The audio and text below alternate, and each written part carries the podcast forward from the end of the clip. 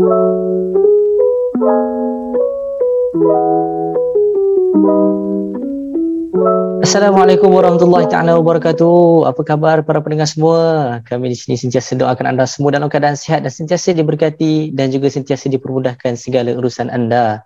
Baik, kembali lagi dalam podcast Hash Capsule di mana kita membincangkan tentang pemberdayaan dan kebajikan wanita dan kini kita dah sampai ke episod yang kedua. Ha, di episod lepas kita dah berbincang tentang kemiskinan haid dan untuk tajuk kita pada hari ini. Ha, jadi sebelum tu bersama saya lagi dalam hashtag episode ni DJ Shams dan saya Izzah Muhammad Fadil. Hari ini kita akan bincangkan tentang pendidikan seksual, satu literasi yang disepikan. Jadi untuk tajuk ni juga kita bawakan seorang tetamu yang sangat istimewa sama kita hari ini. Siapa ya tetamu kita hari ini Izzah? Tetamu kita datangkan hari ini sangat istimewa adalah Prof. Dato' Dr. Halina Hariza Siraj. Boleh kita panggil dengan Dr. Har? Boleh Doktor? Eh boleh memang itulah Dr. Han lah jangan panggil yang lain pula. Okay. Jadi kita ucapkan terima kasih atas kesudian dan uh, keluang, luangkan masa lah untuk sama-sama dengan oh, kita. Saya memang akan luangkan masa untuk generasi yang generasi Z, generasi Alpha top priority in my list. InsyaAllah. InsyaAllah. Terima kasih Doktor. Okay, jadi kita teruskan saja. Um, sebelum tu elok kita bacakan dulu biodata Dr. Har. Uh, walaupun ya, ringkan-ringkan je tak mau kita kena spend lebih banyak masa berbincang tentang biodata tu. Okay. Yes, yes.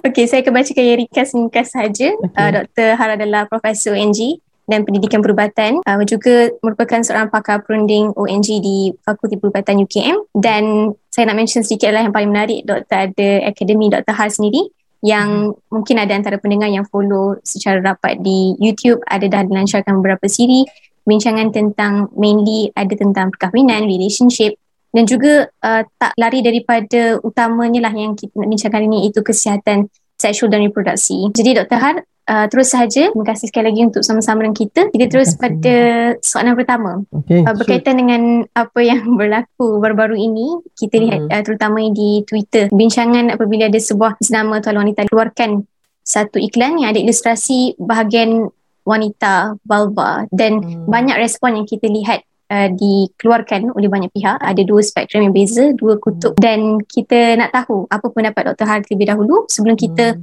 bergerak ke diskusi yang lebih dalam dan lebih utama atau crucial adalah tentang pendidikan seksual itu sendiri silakan hmm. doktor Terima kasih um, okay, uh, DJ Izzah dan juga DJ Syams ya. Saya pertama sekali nak ucap terima kasih atas jemputan ni. Uh, Dr. Han ni kalau tak dijemput tak boleh lah kan nak, nak redah je. Ha, ya, dah dijemput ni Alhamdulillah. Uh, dan saya sebenarnya uh, uh, apa sangat uh, apa bersetuju ya, dan ucapkan syabas kepada uh, pihak penganjur lah di atas uh, apa um, sensitifnya ataupun dari sudut uh, ke apa orang kata uh, caknanya ya dan juga hmm. kesedaran yang ada tu dan mengangkat isu ini dan yang saya yang buatkan saya kata okay let's discuss sebab uh, saya rasa anak-anak nak cuba frame kan boleh ya sebagai anak-anak ni DJ boleh, kan yang boleh, boleh. kan uh, jadi uh, uh, kita akan letakkan dia di dalam kerangka pendidikan seksualiti uh, yang hmm. tu yang saya rasa saya nampak pandangan anak-anak uh, sebenarnya melangkau daripada isu tu uh, ya hmm. maknanya mungkin kita tak tak perlu buang masa. Uh, in fact Dr. Han pun sendiri tak ada keluarkan apa-apa kenyataan khas mengenai isu ni sebab Dr. Han hmm. melihatnya dalam kacamata maknanya dah cukup lah tu ya semuanya dah bercakap dah ni dan uh-huh. kalau katakan dalam konteks itu pengeluar uh, tuala wanita tersebut dah menarik uh, dia punya iklan so consider macam habislah isu yang berkaitan dengan itu tapi kalau kita nak perpanjangkan saya saya kira kita kena uh, objektif ya Uh, dan dalam konteks ini adalah dalam konteks pendidikan seksualiti itu sendiri ya yeah? uh, so uh, ini jadi macam asbab ni sajalah untuk kita membukakan gelanggang yes. uh, ya yeah? uh, dan uh, uh, dalam konteks ini ini adalah mengenai isu ya uh, tubuh badan wanita yang dijadikan sebagai satu uh, objek bagi pengiklanan uh, ya yeah? so mm-hmm. yang itu ada satu ada satu bab khas tu Syam uh, DJ Syam ya kalau ni nak kena nak nak, nak mm-hmm. educate lah dan DJ Iza uh, dalam konteks wanita sebagai yang selalu diobjektifikasikan mm-hmm. the objectification of women ya yeah? makna iklan wanita ni kadang-kadang dia jual apa tau dia jual chainsaw tu gaji berantai tu mm-hmm. uh, ya tetapi dua wanita seksi dekat dekat uh, tepi uh, gergaji tu apa apa kaitannya wanita seksi tu dengan gaji tu tapi itu hanya untuk eh, sebab kita tahulah dalam berjek atau orang yang nak ni semua lelaki-lelaki jadi dia letakkan uh, katalah sport car, kayak apa, kereta yang sangat cantik, tiba-tiba ada seorang perempuan uh, baring dekat atas dia punya bonet kita tu. Apa kaitan dia? So that is actually objectification. Yeah. dalam konteks ini mungkin kita tak nampak begitu tapi tak tahan nampak ianya masih strategi yang lama yang digunakan oleh apa pengeluar tuala ni. Uh, tapi kebetulannya memang uh, produk tu adalah produk wanita. Uh, ya? Jadi uh-huh. oleh sebab tu uh, argument bagi orang yang setuju tu mengatakan bahawa ini memang uh, objek apa uh, produk wanita ya apa yang orang lelaki nak tengok pula uh, tapi bagi yang sangat menentang tu uh, dia bukannya dalam konteks logik begitu maknanya wanita ini daripada hujung rambut hingga ke hujung kaki dan semua in between memang digunakan sebagai objektifikasi dan tujuannya untuk mempromosi yang itu yang tidak kita halang. So dalam konteks itu saya rasa uh, apa uh, bantahan itu uh, uh, berpada, berpatutan. Ha, ya maknanya patutlah. Ha, tapi bila dikaitkan pula ah inilah dia satu halangan bagi wanita untuk discover dirinya sendiri. Ha, ya uh, yang mana uh, inilah pandangan-pandangan yang kolot uh, atau macam-macam lah ya. Sekarang ni abad ke-21 kita harus wanita harus berani. Yang itu pun saya rasa salah bearing juga. Maknanya it is not about that ya. Uh, uh, untuk uh, mana-mana saja produk apa-apa pun juga produk kan DJ Shams dia punya main objektif adalah untuk me, uh, meningkatkan jualan. Full stop. Apa pula yang nak cakap ya? This is actually our responsibility to educate the woman and the man ke apa cakap lah yang itu tapi bottom line dia adalah cents and dollar sebab yang Dr. Hatta tak ada tak tak sebut pun isu ni sebab Dr. Har rasa uh, apa saja publicity yang diberikan kepada ni sebenarnya akan menguntungkan separuh pihak yang yang nak uh, uh, apa keuntungan ya. Yeah? Mm-hmm. So dari konteks tu uh, uh, itu sebabnya Dr. Har mungkin tak keluarkan apa isu tapi alhamdulillah sekarang ni kita angkat ini sebagai aspek pendidikan seksualiti sejauh manakah agaknya ya masyarakat kita ya uh, terbuka dalam konteks pendidikan seksualiti.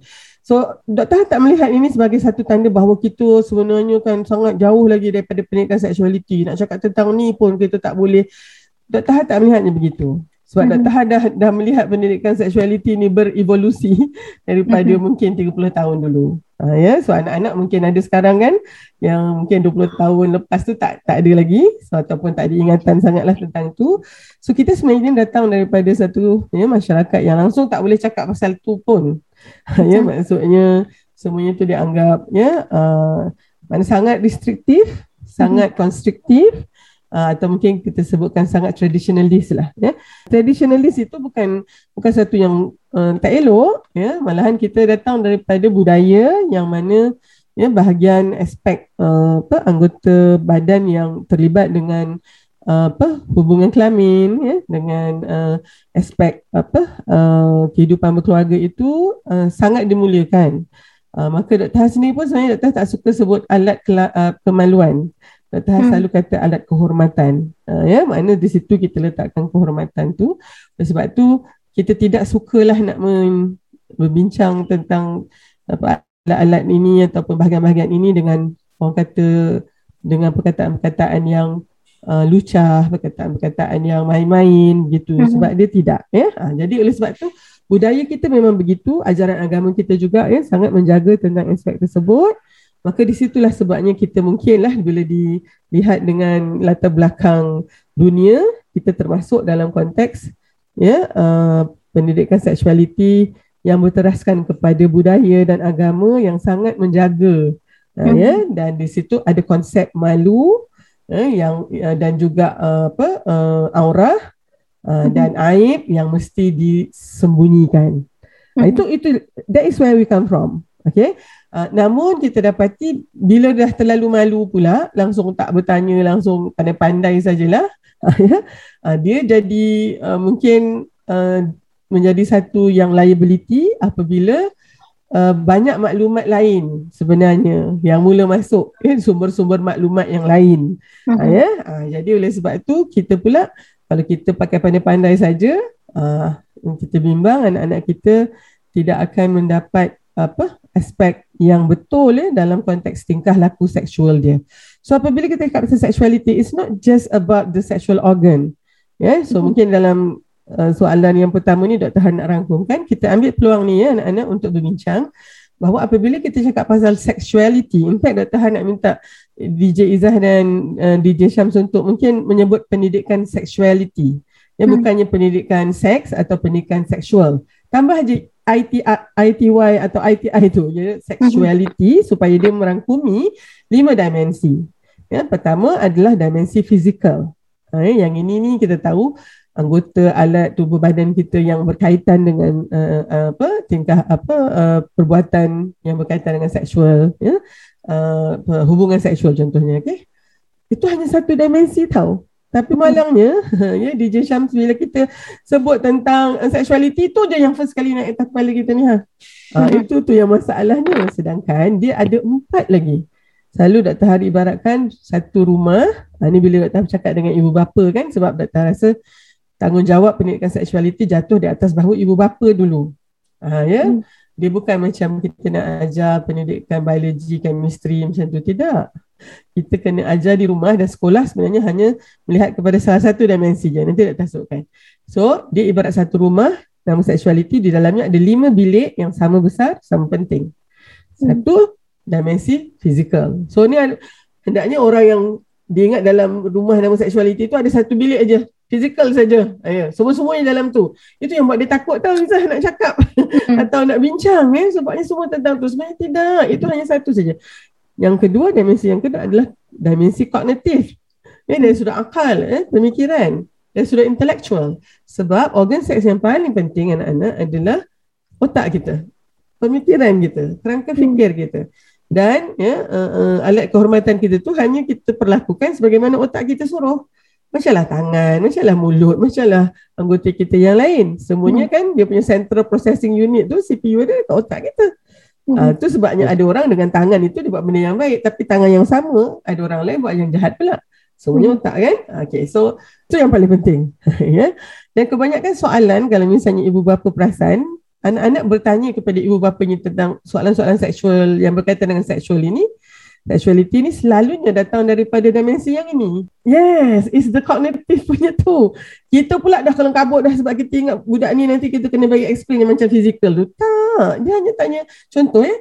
Uh, uh, mami kata Umi atau mama adik tu keluar dari mana that is just a cognitive question hmm. ya itu adalah soalan yang sangat kognitif sifatnya tapi kita dah kelang kabut dah macam mana nak jawab ni sebab kita ingat ada satu dimensi saja Okay. Nah, dimensi yang kedua adalah emosi. Sangat penting dimensi ni Syams ya because sebab apa ya? Uh, dalam sinilah hubungan ya uh, kelamin ya hubungan seksual antara uh, dua individu itu mestilah ya mencetuskan rasa selamat, rasa dikasihi, rasa dihargai, percaya mempercayai, hormat menghormati. So hmm. tak boleh ada emosi ya di dizalimi, disakiti, ya dikhianati, uh, kan semua tu uh, tak boleh lah. Uh, dan yang paling penting dari sudut emosi ni, uh, dulu Dr. Hal mungkin tak apa banyak bincang pasal ni juga. Balik ni Dr. Hal kena bagi emphasize adalah dalam konteks emosi rasa keseronokan ya, yang berciri erotik ni. Tu maaf Dr. Hal kena sebut ni kan, panggil Dr. Hal ni lah antara risiko yang orang kena kena terima lah kan. Ya. Uh, Dr. Hal akan cakap je. Ha, kan, ya? Jadi, dan aspek erotik ni sebenarnya, ini yang kalau dalam konteks, uh, kalau tengok dan apa yang Dr. Abdullah Nasir Alwan tulis di dalam bukunya Tarbiyatul Aulad fil Islam ya bab yang ketujuh ini Dr. ingat bab yang ketujuh adalah tentang pendidikan seksualiti dan uh, Dr. Abdullah Nasir Alwan banyak menekankan tentang aspek ya uh, untuk anak-anak kita dapat memberi kawalan kepada erotik itu ya rasa mungkin ya naik naik nafsu syahwat ya ada perasaan yang yang tidak dirasalah di tempat yang lain Uh, ya, uh, dan itu sebenarnya kalau dari konteks pemikiran dan otak kita keluarlah ya uh, dopamin ya uh, semua neurotransmitter tu. Uh, yang yang menyebabkan itu juga lah perasaan high tu. Yang yang boleh dirasa kalau kita mungkin ya ambil dadah ya ataupun ambil mungkin alkohol dia ada rasa high yang buatkan you lupa benda lain contohnya macam tu. Dan itu boleh diperolehi daripada uh, rasa kepuasan seksual ya selepas hubungan uh, kelamin So itu semua kena address tau. Kenapa yang ya, bagi uh, muda-mudi dan anak-anak uh, remaja muslim yang nak mencapai usia balik itu antara perkara yang sangat perlu kita bincangkan. Uh, kan? Uh, itu satu. Okay. Masa Dr. Han cakap ni, Dr. Han rasa juga terfikir. Eh? Kat mana saya dapat benda ni kan? ya, mungkin sebab tak ada satu yang yang pun kata yang khas gitu. Jadi, hmm. you pick up along the way. Okay, sikit lagi Dr. Han nak katakan. Ada yang dua lagi iaitu dimensi sosial Ya sebabnya kita kalau tak kalau kita hidup seorang-seorang aja kat dalam dekat pulau atau kat atas atas gunung tak payah cakap bab-bab sexuality ni. Betul tak? Hmm. Tapi ni bila kita berinteraksi dengan manusia lain yang mungkin ya darah daging kita sendiri, dia bapa kita, ah, abang kita atau kakak kita, ibu kita atau ada orang lain rupanya yang ya uh, bukan ada pertalian darah dengan kita. How do you how do you how do you react with them ni? Macam mana kita punya hubungan? Itu belum ke sekolah tahu, eh ada orang yang ya, macam kita sebaya tapi dia lelaki, kita perempuan atau kita lelaki dia perempuan. Ada hmm. pak cikgu kita yang lebih tua, ada pula yang lebih muda. So itu aspek sosial dan akhir sekali, walaupun atas sebut akhir, ya, aspek sexuality mempunyai dimensi spiritual. Uh, ya dan di sinilah letaknya jati diri kita, nasab keturunan kita. Ya, apabila kita boleh mengasihi seseorang, ya dan kalau katalah seorang lelaki sampai isterinya hamil, itu sebenarnya aspek sexuality itu memberikan ya satu jati diri siapa dia. Nah, begitu juga kalau kita ibu, wanita, akhirnya kita menjadi ibu, dia juga menambah dalam konteks itu. Okey, so itu pun ya uh, Dr. Harasi tak ambil peluang daripada ya, insiden ini untuk mengatakan bahawa aspek sexuality ini sebenarnya dah banyak dibincangkan. Uh, ya, uh, janganlah pula kita kata oh kita sekarang tak letak tak Dr. Har ni boleh bagi boleh testify ya, boleh test ni testimonial Dr. Har. Daripada 30 tahun dulu we have progress so far. Ya, alhamdulillah kita boleh bincangkannya. Tapi bukanlah maksudnya kita boleh bincang ya tanpa apa-apa batasan pun sebab hmm. itu sebenarnya bukan ya, daripada satu pendirian yang sangat konstruktif kita juga tidak boleh pergi kepada yang sangat liberalize ya uh, sebab kita harus mencari titik keseimbangan Allah alam. Itu padat sekali jawapan daripada doktor untuk soalan pertama je dia. Dia jawab semua soalan sebenarnya. Tu tu. kan nampak macam soalan ni. Tapi tadi bagi saya sendiri dia macam wow satu apa panggil uh, ruang lingkup yang sangat besar lah tadi yang kita lihat kan dan akhirnya mm-hmm. kita fokus dalam pendidikan sexuality ya doktor kita panggil pendidikan sexual sexuality tu mm. uh, di mana dia ada banyak skop yang kita lihat bukan sekadar satu je kan jadi bila kita pandang satu itu yang menjadi masalah kan jadi aduh macam mana dah nak explain dan macam mana nak cerita kan okay. okay terima kasih doktor pertama jadi kita nak pergi next pada soalan yang kedua mm-hmm. okay doktor uh, Uh, kami tengah dengar uh, respon doktor mengenai kefahaman masyarakat yang berpendapat hanya perlu kita kata macam istilah dia pandai-pandailah belajar sendiri mm-hmm. nanti kan mm-hmm. khususnya dalam topik pendidikan sexuality dan reproduksi ni doktor. Yeah, Silakan. Okay. Uh, dia sebenarnya sekarang ni kita ada satu konsep yang sangat menarik ya self education kita panggil. Maknanya you can actually teach yourself. Mm. Ramai juga antara kita sebenarnya self educated. Cuma apabila kita self educate self educating ourselves tu uh, susahlah siapa yang nak bagi credential. Uh, itu sebabnya kita mungkin kena ada juga macam pergi juga lah kepada uh, apa exam-exam tertentu untuk mendapatkan satu bentuk apa persijilan bahawa kita sudah melalui ya uh, tahap-tahap uh, yang diperlukan dan telah lulus lah maknanya ujian assessment penilaian itu telah dapat uh, quantify ya. Banyak mana you tahu banyak mana you faham banyak mana you practice gitu kan. So dalam konteks ini Dr. Har rasa macam bila pandai-pandai belajar sendiri ni self education lah kan ya. Uh, so uh, boleh ke tak boleh Dr. Har kan dari sudut aspek sexuality atau uh, reproductive health ni kita guna pandai-pandai belajar sendiri. Uh, mungkin dekat sini Dr. Har kata kita memang kena belajar sendiri uh, ya tetapi mesti dengan satu pedoman dan juga panduan yang ada credibility. Uh, ya. Kalau kita biarkan saja, okey apa yang boleh berlaku? Maka dia mungkin mengambil sumber-sumber yang tidak kredibel especially dalam pendidikan seksualiti dan reproduktif ni uh, bahan yang selalulah yang orang akan pergi tengok adalah mungkin Netflix sex education. Sebab tajuknya pun sex education. Uh, kan? Uh, dekat Netflix tu ha, mula-mula sekali tengok dah ada dah yang itu. Dr. Har fresh betul. Fresh bukan apalah maknanya Dr. Har dah ada challenger dia dah ada orang dah ada dah yang akan challenge my way of educating dalam konteks sexuality ni. Uh, so adakah itu sumbernya? Uh, uh, ataupun mungkin uh, daripada kawan-kawan kan uh, DJ Shams dulu kan masa sekolah agaknya kawan-kawan lah yang banyak mengajar. Dia pula punyalah cerita macam dia pandai benar. Padahal dia pun tak tahu juga. tapi gebang je lebih. Ha, itu satulah pula. Ha, ya. Yang satu lagi yang Dr. Han bimbang, kebanyakan kita mungkin akan pergi pada pornografi. Dia kata, ah, kat sini dia boleh belajar macam-macam. Ha, sebenarnya Dr. Han nak, nak bagi disclaim kat sini ya. Pornografi tu adalah the worst sexuality education punya material. Take it from me. Okay. Ha, tapi mungkin ya bila you tak ada sumber lain, apa lagi yang you ada? Okay, dulu kan ada juga belajar anatomy, fisiologi ya tentang uh, reproductive organ ni kan masa sekolah ya tak uh, Izzah mm-hmm. dengan uh, uh, Syamil ada kan tapi ada ada tapi tak apalah masa tu dengan co-ed kelas tu hang cikgunya pun sendiri malu-malu lama-lama dia kata oh, awak belajar sendirilah so kebanyakan daripada subjek ni dia jadi self education pula Uh, dan masa tu mungkin lah adalah kemungkinan Izzah seorang kawan kita tu yang nampak macam mencuat sikit lah. Uh, dia pun cerita macam-macam lah. Tapi rupanya knowledge dia pun ada pornografi contohnya lah. Jadi dari mana sebenarnya sumber kita ya? So pada pandangan Dr. Har, respon Dr. Har, kita kena baik-baik ni. Ya, pandai-pandai sendiri ni ha. Terutama mm-hmm. dalam uh, zaman you all ni di mana semua maklumat tu ada di hujung jari saja. Uh, ya dan kalau misalnya masih ada yang anak-anak hmm, Dr. Han yang mendengar podcast ni sumber dia adalah pornografi oh itu kira macam uh, belajar di cikgu yang salah so banyak ajaran sesatnya tu hmm. uh, jadi tapi Dr. Han tak boleh cakap macam tu je tanpa memberikan alternatif kepada ya sesuatu yang mungkin lebih senang lebih mudah. So itu yang Dr. Har ya. Uh, tak tahulah banyak mana yang Dr. Har punya usaha ni. Sebenarnya bila kita berusaha ni anak-anak kita tak perlu risau tentang hasilnya. Sebab itu semua hanyalah di di tangan Allah kan? Tapi kadang-kadang tu rasa penat juga. Macam macam anjing menyalak bukit saja ya peribahasa kita lah uh, kan uh, dah dari dulu lah Dr. Har cakap pasal sexuality ni sampai orang kan ni Dr. Har yang seks-seks tu ya memang macam tu dah dia punya dia punya sinonimnya Dr. Har tu kan Uh, can I see any changes? Dr. Har tak berani lah sebab uh, sebagai academician Dr. Har kena ada statistiknya, ada dia punya hmm. researchnya kan. Tapi Dr. Har rasa the low hanging fruit ataupun strategi yang paling uh, baik bagi Dr. Har adalah dengan mendidik ibu dan bapa.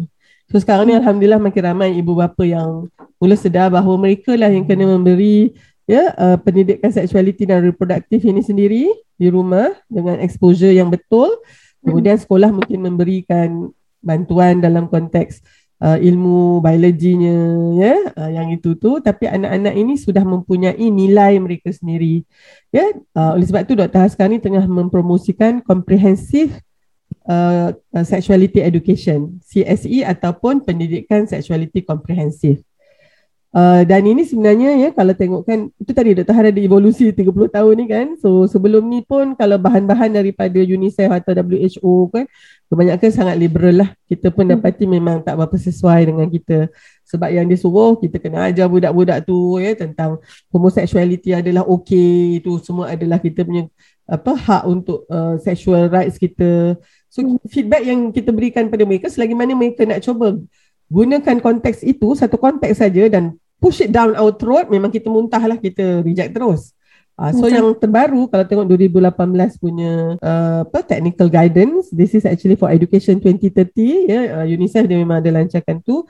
Uh, dia punya uh, technical guidance dia menggariskan 6 uh, 8 ya 8 konsep utama.